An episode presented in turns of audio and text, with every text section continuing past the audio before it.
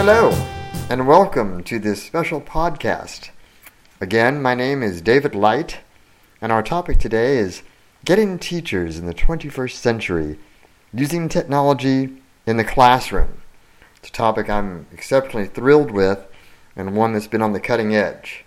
I'm speaking today with Wendy Santos, a language arts specialist and teacher coach in the Alief Independent School District. Hello, Wendy. So glad you could be here with us today. Thank you very much, David.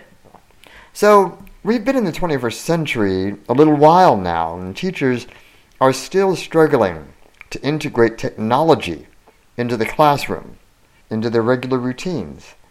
Can you explain to me why this could be? Well, David, technology has moved very quickly since the late 1970s, and one issue many teachers are having is that they simply can't keep up with the changes. So, basically, it's an issue of um, preparedness? Well, that is part of it. Most teachers use technology for private use, but when it comes to using technology for instruction, they aren't prepared. Mm. And it's due to the fact that school districts fail to provide adequate training and follow ups when it comes to using technology in the classroom. Wait, wait, wait, wait. Now, but aren't these kids entering the classroom with experience? I mean, they all have access to computers and iPads and smartphones and whatever. Yes, that's definitely true. And that's another reason teachers don't use it in their classroom. Today, kids have been exposed to and have practiced with more technology than their teachers, making them, in most cases, more proficient. Mm. So, teachers shy away from using technology because they potentially know less about it than the students they're teaching. Wow. Wendy, I can certainly see that they're very uncomfortable. Do you see this with the teachers that you work with directly? Oh, yes.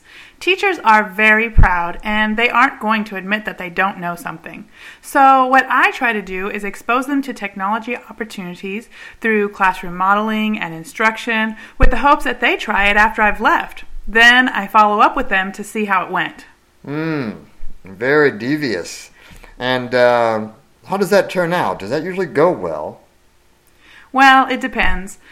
The older the teachers are, the more challenging it is for them to change their beliefs about instruction and technology. Mm. But there is so much cool stuff out there to teach with that we can do it. We can transform our 20th century teachers into 21st century ones.